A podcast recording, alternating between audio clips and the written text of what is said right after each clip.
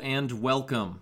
I'm Ben Schultz, I'm Nora Schultz. and this is Trying to Adapt. And today we're trying to adapt to A Christmas Carol, the 1938 film version starring Reginald Owen as Ebenezer Scrooge. Some people consider this to be the definitive version of A Christmas Carol. Other people consider it to be the 1951 Alastair Sim version, which we will also be looking at.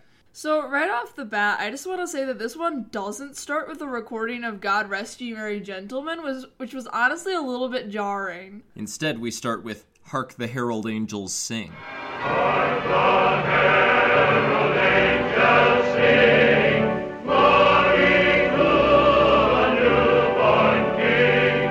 However, right after this carol, we get the um, seemingly legally obligated um, aerial shot over a snowy London scene.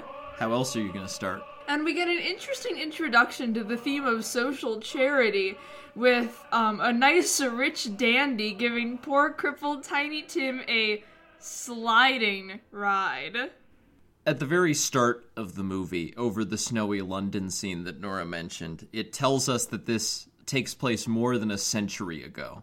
Which, because this is so old, it didn't seem quite right, but this came out in 1938. Hundred years before that would be 1838. So basically, what they're saying is that they just kind of assumed that the story took place at least five years before it was actually written. Yeah, a bit of a bold assumption, but I will give them credit for being bold. We like boldness.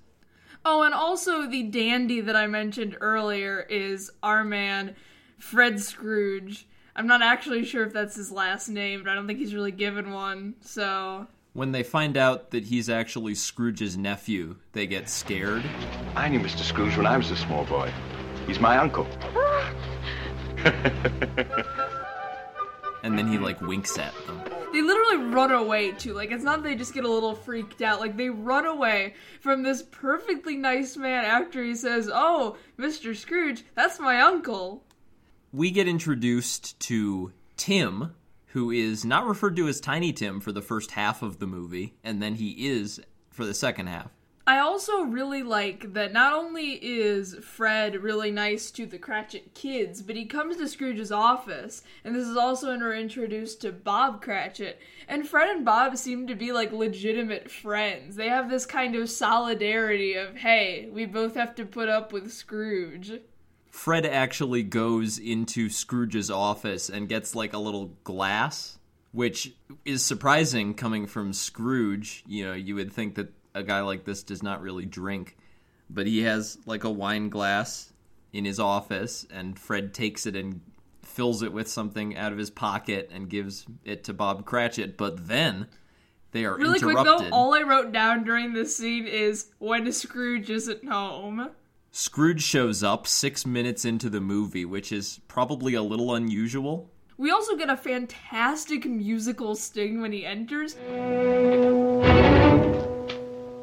I'm going to be referencing these musical stings a lot because overall, like, the sound design of this movie is absolutely fantastic. I will say right now that it's definitely one of the more accurate to the book.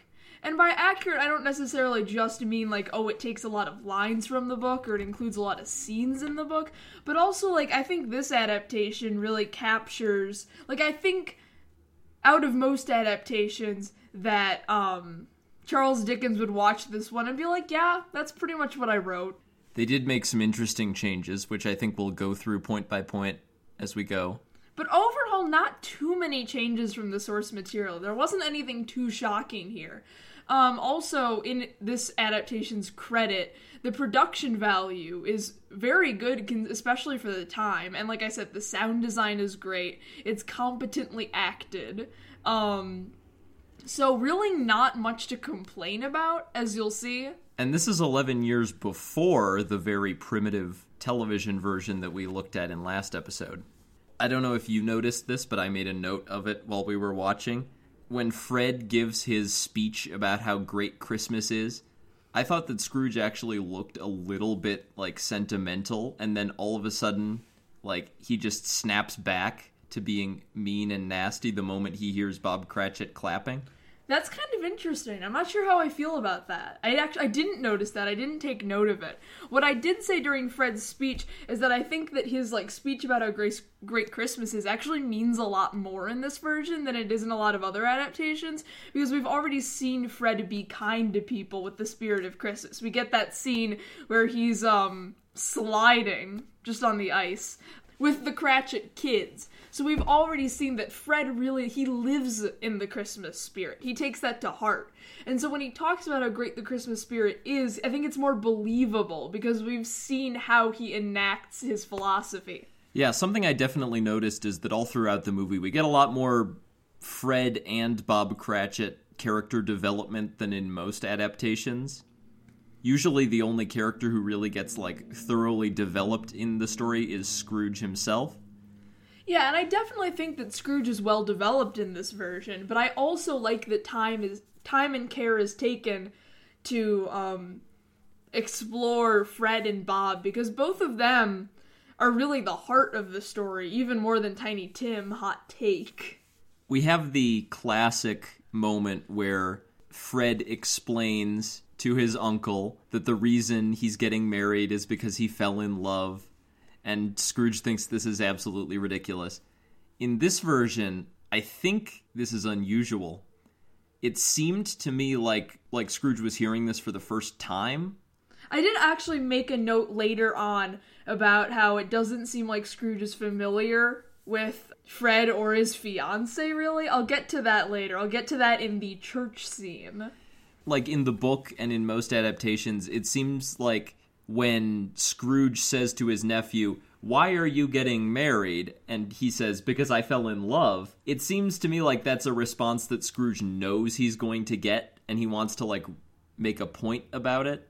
But in this version, it seems like he had no idea that his nephew actually fell in love with the woman he's marrying. Um, I also want to note, speaking of musical stings, as I did a couple minutes ago, um, at the typical scene where the charity collectors come into Scrooge's office and they're like, What can I put you down for, sir? and Scrooge says, Nothing. There's a fantastic musical sting that really has to be heard to be believed. I'm basically just saying to go and watch this adaptation. It's an hour long and it's on YouTube, guys. All of these are on YouTube. The ones that we're going to watch are all on YouTube if you just look up a Christmas Carol full movie. But if you if you hear a musical sting and like me that gets your heart racing, I think you should definitely check this one out. Something I noticed about the charity guys is that in this version, they go up to Bob Cratchit first and ask him whether he's Scrooge or Marley, and then when they get to Scrooge, they ask him whether he's Scrooge or Marley. Do these guys do this to every employee they come across at every business? That's a good question. You would kind of think that like you know, you enter an office and you kind of expect to see a clerk there first, and then you would be like, "Where's your boss? Where's your supervisor?" kind of thing. I mean, given the way that Bob Cratchit is forced to work in such terrible conditions, you would think it would be pretty clear that he's not in charge here. I actually I had another note later on about how I feel like in this adaptation the Cratchits don't seem that poor, which I think is also something I said about the previous one. I don't know how much of a reoccurring theme this is to be. Maybe I just don't know what like Victorian England poor looks like. I think the problem that they run into when they're adapting that is that they have to make the Cratchits look happy and like fulfilled. So I they can't had- they can't be completely destitute. They have to exude a spirit of happiness. Yeah, later on during the Cratchit scene, I also have another note delving into like the Cratchit family's happiness. I'll get into that later. Scrooge has like his head is mostly bald, but he has like a little tuft of hair on Oh, the I very top that. of his head. I really loved that. He has a little tuft of hair and it like sticks up and it like fluffs out most of the time. It's just enough character without seeming ridiculous. I really love that. Um, so after we leave, we kind of follow Bob Cratchit as he leaves the office, which is kind of a new one. Bob Cratchit comes across these kind of like street urchins and they start getting into a snowball fight. I will say right now that this adaptation has a lot of very wholesome scenes, and I thought one of them was the one where Bob Cratchit, like at length, tells these kids how to make a good snowball. Like that just made me happy. That was nice, but it also leads us into not only a very bad moment for Bob Cratchit, but also a major divergence from the actual plot. Because to demonstrate proper snowball throwing technique, Bob Cratchit throws a snowball at the first person who crosses the street in front of him, and that person turns out to be Ebenezer Scrooge, who sees what he's done and immediately goes up to him and tells him he's fired. And because his hat fell off when the snowball hit him, he makes Bob Cratchit actually give him back some of his recently paid salary to pay for the hat, even though it looks pretty much unharmed, which should just tell you how much of a mean and nasty guy Scrooge is. Yeah, I felt like that was actually like very good padding. Like it um it's in character. It adds just enough to be an interesting plot point without really like obscuring or changing any of the themes whatsoever. It also gives us a kind of unexpectedly sad moment where Bob Cratchit is walking through the streets. However, of course, because it's Bob Cratchit, it immediately stops being sad as soon as he starts laughing at a dead bird that's being swung back and forth by the person walking in front of him.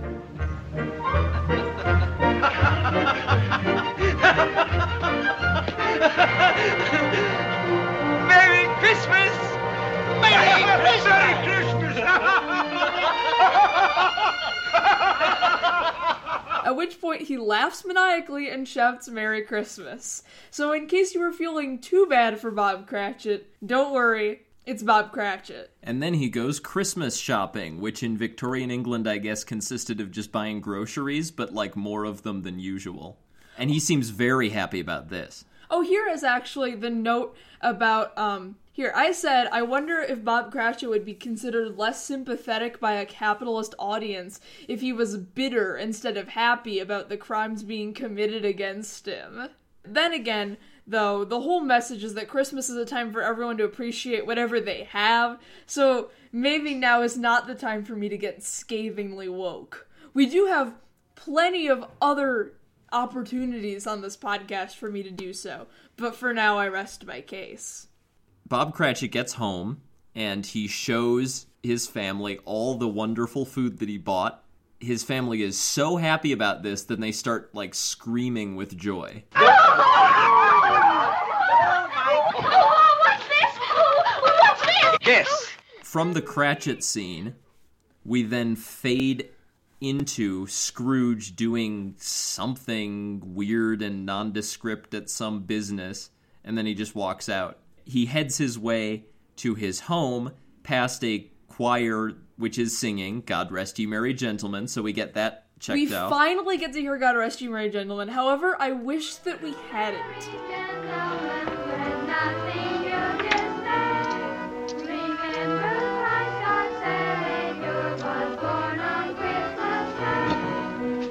Because I'm assuming that this is on purpose considering how good the production quality is in all other places, but they managed to round up the most off key collection of children possible. This is, I have never felt such pain listening to my favorite Christmas song before. I'm not going to let it ruin it for me, but if you were of a weaker constitution than I, it might make it one of your least favorite Christmas songs. Thank God it only lasts like half a minute. So Scrooge gets home, and then he sees Marley's face appear in the place of the door knocker, to which he responds by just shouting, Marley. and then it goes away, and then he goes into his house and just uh, walks around. Now, this does start an absolutely fantastic scene where you really get to see how much fun, like, the sound designer had, because this adaptation, I think, really plays up the haunting aspect more than a lot. For example, as Scrooge is walking around, this, like, eerie music plays in the background, but as soon as he stops moving and looks around, the music cuts to silence. It really has the vibe of a horror movie at times. Um, And as Scrooge enters his bedroom, um, the soundtrack is replaced by just kind of these eerie, like, pitches in the background. There was definitely an atmosphere of horror, and this is continued by Marley's fading into the room, done with really excellent special effects for the time. Here's another thing that they changed from the original. When the ghost of Jacob Marley appears and Scrooge once again doesn't recognize him, even though he literally saw Marley's ghostly face on the door knocker two minutes ago. When the ghost materializes in his room, he calls down to like the night watchman in the street and tells them There's an intruder in my room. they go up there and the spirit has disappeared and they laugh at him and then they leave and Marley's ghost comes back and somehow this is the thing that convinces Scrooge that the ghost is real. Yeah, that entire scene was kind of weird to me because I'm not totally sure what like the local guards coming into his room and laughing at this poor old man for potentially hallucinating is supposed to be about. But it- also kind of really makes you think about like, well, is Scrooge hallucinating this or um is Marley just kind of choosing to be seen at this point? He must be able to choose when he's seen because he does deliver his classic line about like I have been by you many days. So if he's really being true about that, then obviously he can like make himself invisible and then visible again to Scrooge. Unless he's just lying, which is also possible. And then Marley tells him You will be haunted by three spirits. Expect the first when the bell tolls one, the second on the stroke of two, the third on the last vibration of three.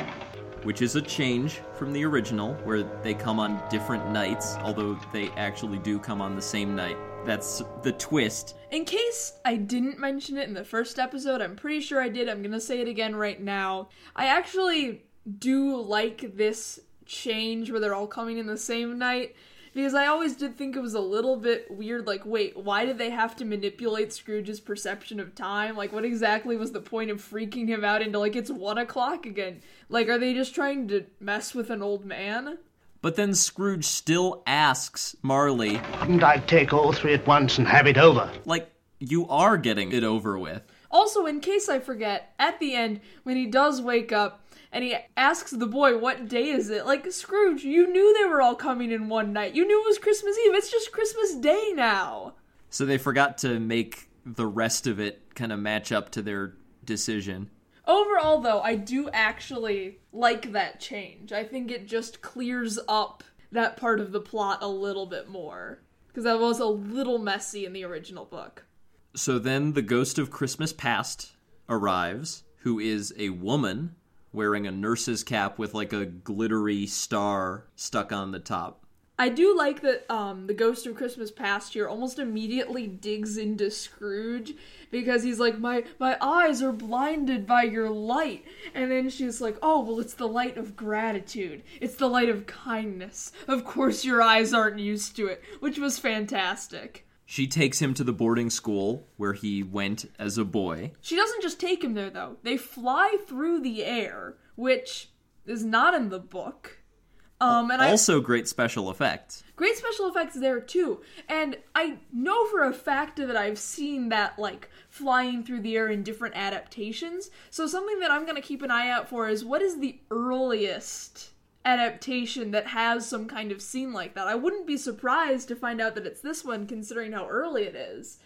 I think we um, only have one adaptation on our list that is before this one. all right so it's probably this one. So i thought that was interesting because i've definitely see we're, we're going to see that in more adaptations to come. And i think that that translates to screen better than just like now we're at your boarding school And so now they are at his boarding school, and we find out that Dick Wilkins, the guy who was his apprenticeship partner at Fezziwigs, was also a classmate of his at boarding school before he became his workmate and potentially his actual mate. And Dick!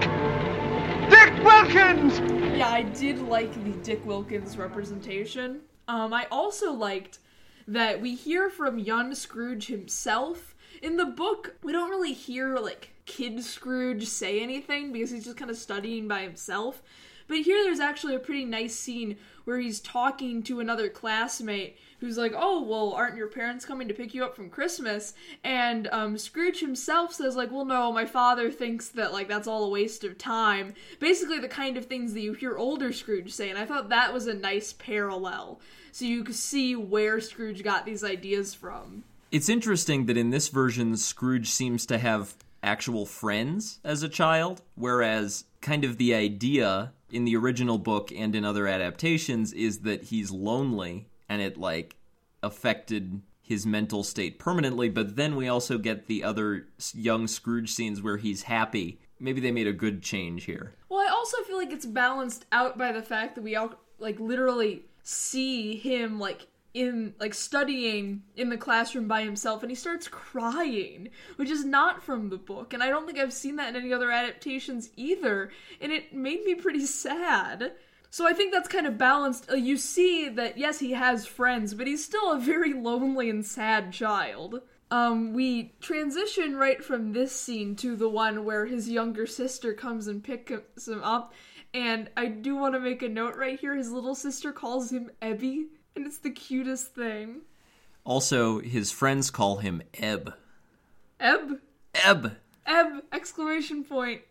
So then, when Scrooge goes to see his apprentice self working for Fezziwig, he sees how nice a guy Fezziwig is, and it almost causes a breakthrough because he would realize like he can be a good businessman and also a nice person until the Ghost of Christmas Past actually points out the parallel to him, at which point he immediately becomes defensive. Your clock, for instance.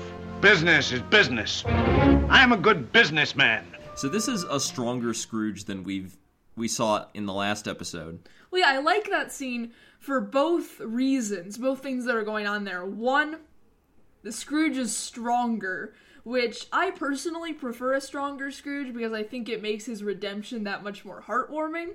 I can see why somebody would prefer a softer Scrooge as well. But I also like this scene because I like the fact that the Ghost of Christmas Past deliberately creates that parallel between Scrooge and Bob Cratchit and Fezziwig and Scrooge. Because I can see how that would be. I mean, that's something that I haven't necessarily thought that hard about. Obviously, I.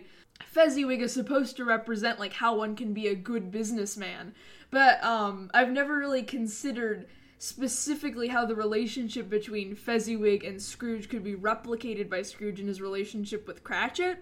And I like that the Ghost of Christmas Past makes that parallel clear to the audience. Now, once again, the Ghost of Christmas Past tries to show Scrooge his girlfriend breaking up with him, and he refuses and makes her go away, and he ends up back in his bed. But this time, the Ghost of Christmas Past actually kind of plays the role of Scrooge's girlfriend in telling him how much he's changed and how the black years of his life he's entered. Yeah, I did like um how like this Ghost of Christmas Past I think has more of a personality than is normally attributed. Like she as I've said a couple times already, like she deliberately digs into him at points that I think really work. I also I'm not sure how I feel about both of the adaptations that we've looked at so far, just kind of skipping over the scenes with his fiance. Because I understand that like it's supposed to show how painful these memories are for Scrooge, but at the same time I feel like part of his redemption arc is that he's exposed to this pain. I think it's kind of a cop out to like a let Scrooge get away without having to relive that. Because there are also some great lines delivered by that fiance about how like cold and heartless and specifically about how money oriented he's become. Like that really I felt like in the book his fiance gets kind of the best lines in terms of like criticizing greed. And so I am kind of sad to see that cut out. Now we meet the Ghost of Christmas Present, who is basically everything you want the Ghost of Christmas Present to be. Absolute bear, absolute hunk of a man. Sitting on his throne of food. Come here. Come here and know me better, Scrooge. I am the Ghost of Christmas Present. Have you never seen the like of me before? Never. This actor is also having like a fantastic time and I'm very happy for him. Big improvement over the version that we looked at last episode. The Ghost of Christmas Present was just some guy. Oh no, like here, you 100% believe that this is the embodiment of Christmas. He makes Scrooge touch the edge of his robe, and then they teleport into the middle of London on Christmas Day. Now, they do kind of play up the whole, like, um, the Ghost of Christmas Present can, like, sprinkle stuff over people to make them care about Christmas, which, like, It's not just stuff. He explicitly says that it's alcohol that he's sprinkling. oh yeah, you're right. I still feel like that's kind of a weird little scene because it's like, whoa, wait, wait. The Ghost of Christmas Present can just use mind control on people. Also, if the Ghost of Christmas Present has this ability, why didn't he just sprinkle a shitload of it over Scrooge? That's a really good point. That was while we were watching it where I paused it and I was like, wait, this is gonna open up a can of worms. I've just opened it. All right. Now, this is a problem that you've raised that applies not only to this particular adaptation, but to the entire. The entire Premise. premise. yes, because in the original book, if you'll remember, this is also a thing that Scrooge witnesses that the ghost of Christmas present can mind control. I would suggest, possibly, that Scrooge is such an asshole that it wouldn't even have an effect on him. I think that's the only logical conclusion. At the very least, don't you think he could have done it just a little bit? Just like give him a little pick me up? Or, assuming that all ghosts of Christmas present every year have this ability, couldn't they have like nipped it in the bud with Scrooge? Like when he was starting to get, when he was starting to get like cynical about Christmas? Interesting. Maybe they forgot to get to him in past Christmases, and this is the Ghost of Christmas Present trying to fix the mistake of his older brothers. Well, I was going to say earlier that I like, and this is from the book as well, I like when the Ghost of Christmas Past talks about Scrooge's sister and says, like, well, she had children. And Scrooge corrects the Ghost of Christmas Past and says one. It shows that the ghosts of Christmases are, like, kind of omniscient, but not r- totally. They need him to jog their memory, I guess. Yeah, so I also like that idea that the ghost of Christmas presents past. Hope I haven't lost anyone. Um, just forgot to get around to Scrooge because they're not totally omniscient. They make mistakes. I like that. Also, this is a little unrelated, but thinking about the ghost of Christmas present, there's another issue I realized about him, right? In the book, this is not in the book in particular. I'm not really sure if they played it up in this adaptation, but when he is like starting to die because Christmas is ending, is that just a lie? Because it's still Christmas Eve. Well, I think technically it's Christmas morning in the early hours, so he would be alive, but like he would not be dying. That's true. I mean, if we're using time travel, maybe he did get to see the ghost of Christmas present die before he actually died. And then you just teleported him back to Christmas Eve? In the same way that Scrooge witnesses his own death later on. Fair enough. Now, after the Ghost of Christmas Present finishes sprinkling alcohol on everyone who starts arguing in front of the alley that everyone in London starts arguing in front of, he makes Scrooge touch his robe like he's going to teleport them again, but then they just walk away. Yeah, I remember saying to you at that point, he just wanted some human contact. He's just a little he's just a little touch starved. He's just a little lonely. Then they go to the church where Fred and his fiance and the Cratchits are all attending Christmas Mass. Yeah, I feel like stories of a Christmas carol don't normally get this explicitly religious. Especially since the spiritual aspect of the story is so kind of ambiguous. Yeah. Also, here was where I made the note about Fred's fiance, where like Scrooge literally watches Fred and his fiance sing for like 10 seconds and he turns to the ghost of Christmas present and he's like they're so happy. They should get married, which makes you consider has he ever met Fred's fiance before? The answer is probably no. Yeah. Uh, and then church lets out, and Fred accuses the pastor of not having a soul because he discourages ice sliding in front of the church. Boys, boys, boys, sliding in front of the church. Now run away home. And a Merry Christmas to you all. Run home, run home. See.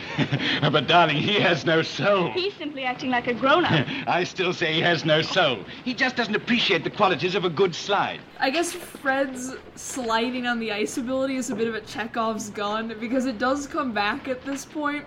Um, there is kind of a cute moment though where like this pastor gets mad at him for sliding, presumably because he doesn't want to have to clean blood off the church steps.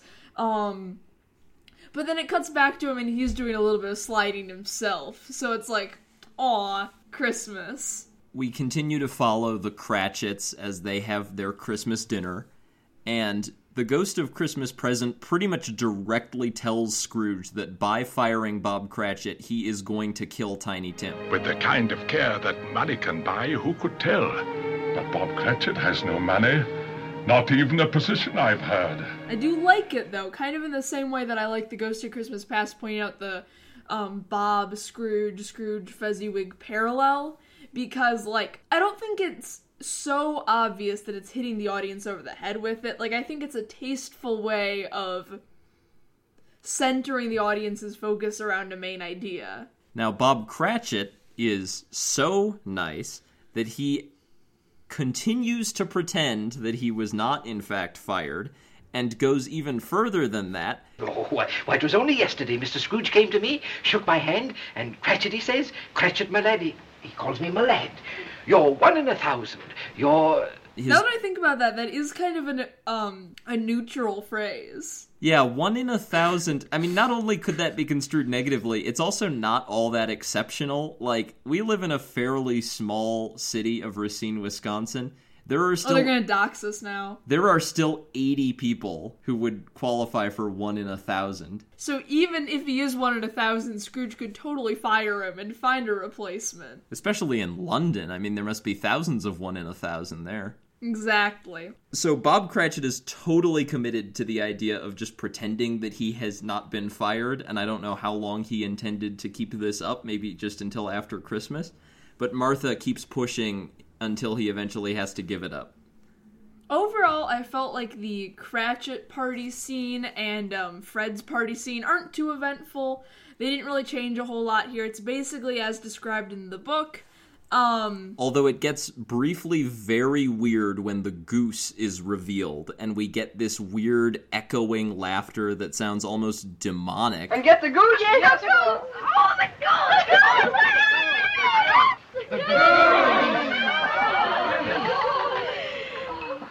oh, I forgot about that. And then, when that's over, Tiny Tim goes, I, I'd like to stroke it. That is a kind of a weird thing to say, TT. That is how that is how I abbreviate him in my notes. That's how I abbreviate him in my notes. TT. We didn't coordinate that at all. That's crazy. My man TT. And then Bob Cratchit tells his wife that her pudding gets better every year, which I can only assume means that the Ghost of Christmas Yet to Come gets to show Scrooge a fucking kick ass pudding. Oh yeah, I mean Tiny Tim might be dead. However, The pudding is better than ever. the pudding is to die for. Get it? R.I.P. TT. Uh, I will say really quickly that in this Ghost of Christmas Present sequence, we actually get Scrooge saying, I love Christmas. I'm gonna stay, I tell you. Don't be a fool, man. You don't like Christmas. But I do. I do like Christmas. I love Christmas.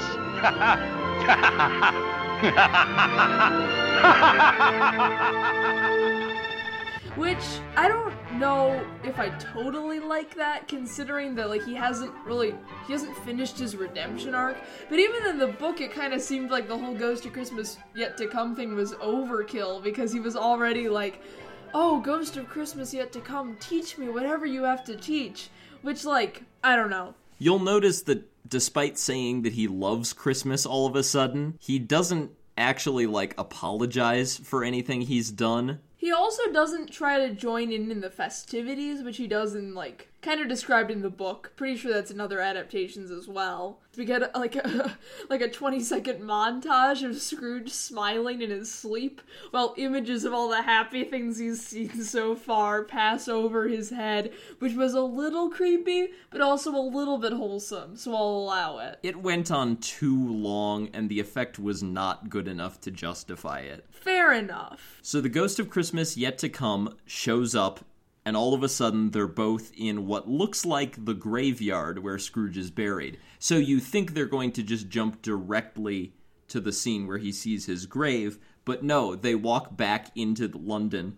Now, if you're like me, you might be thinking, hold up, where are the ignorance and want kids? We just skipped over them. However, I did kind of go on at length in the first episode about how I didn't really understand what the message of the ignorance and want kids was supposed to be.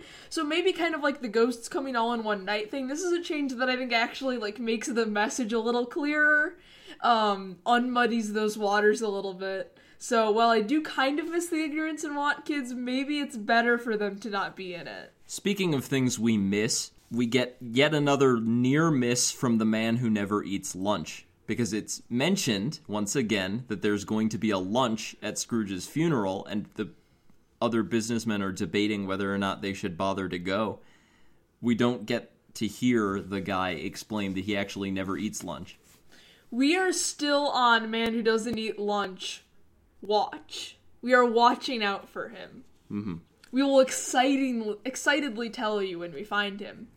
Now, right after this scene, we get the scene where Scrooge is about to lift the cover off of his dead body, but he pussies out at the last second.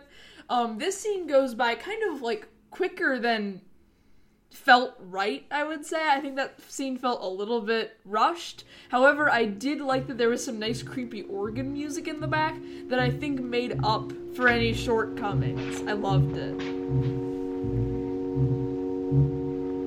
As in the book, Scrooge realizes that this mysterious man who died is a stand in for what's going to happen to him when he dies. But yet again, he still somehow doesn't connect the dots about this. The line in particular that I think seemed particularly obtuse on Scrooge's part, though, was a fantastic addition and I think really like kind of cuts to the heart of the story as some of the other added lines that I've talked about did, was when Scrooge says, Everyone who knew him must feel sorrow. Sorrow they'd never feel for me. which like fantastic line, but also as you're saying it, is it not occurring to you that maybe the person who no one's feeling sorrow for is you? He sees his grave, as usual, and then he wakes up and he realizes he's actually still alive, and he gets so happy that he. I think he wants to react in some big way, but he can't think of what to do, so he just kind of like shakes a little bit.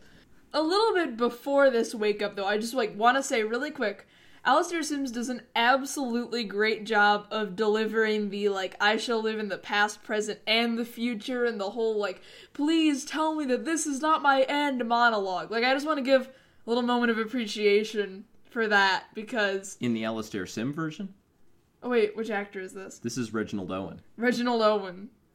Fantastic monologue. Sorry for forgetting your name. Fantastic, but not fantastic enough for her to actually remember your name. Yeah, I did also point out at this moment why does he ask the kid what day it is when the ghosts were supposed to come in one night?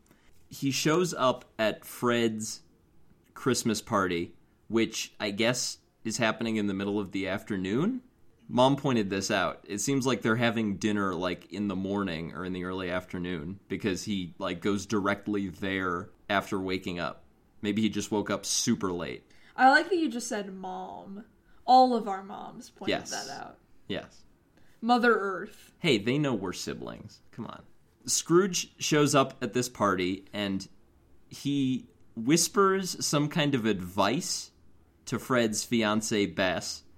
And then he's like, What is he doing? And then she repeats whatever it is he whispered to Fred. And then they both kind of laugh. And At we, which point the audience is going, What is he doing? yeah, we don't find out what he said. Well, we find out later that um, Scrooge promised to help Fred and Bess get married. So presumably it was that, but it would still be kind of nice to hear what the words were. Still a weird thing to whisper. Yeah, I don't know why that couldn't be like a public declaration. It's not like people didn't know they were planning on getting married. Now, in the book, Scrooge donates the turkey to the Cratchit family anonymously, and that's how the Cratchits don't actually find out that Scrooge has turned nice until the next day. So he gets to do the whole thing about like pretending he's mean and pretending he's going to fire. But that wouldn't work in this version because He's already fired. In this version, Scrooge actually just shows up with the turkey, and Bob Cratchit says to his wife, like, I think he's gone mad. I think we need to, like, call the police or something. You know, I like that this adaptation includes a scene where people in universe actually freak out about Scrooge, because I will say, I'll, I'll be hard pressed to find an adaptation where I don't find Scrooge's like maniacal laughter at the end a little bit creepy. I think most actors tend to go a little bit overboard with Scrooge's transformation. I think even Charles Dickens went a little bit overboard in describing what he does, so I'm not going to blame them for that necessarily, but I've always found it a little bit off putting, and it was nice to see characters in universe voicing this discomfort that I had. he actually goes so crazy that the children start screaming. Bob, what should we do? Oh, our children, Bob!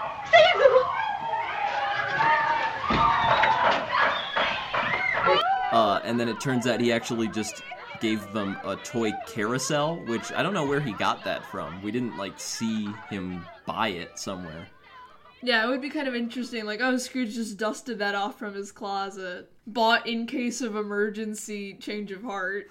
I will say, I already praised this adaptation earlier, um, but I wouldn't be able to end this episode without criticizing it as well. So, I will say that I think not only just in the Cratchit home, but in general, this adaptation doesn't really show us a lot of poverty directly. Like Scrooge never really has to face poverty. They also cut out the scene with like the um the poor people who like robbed his house after he died.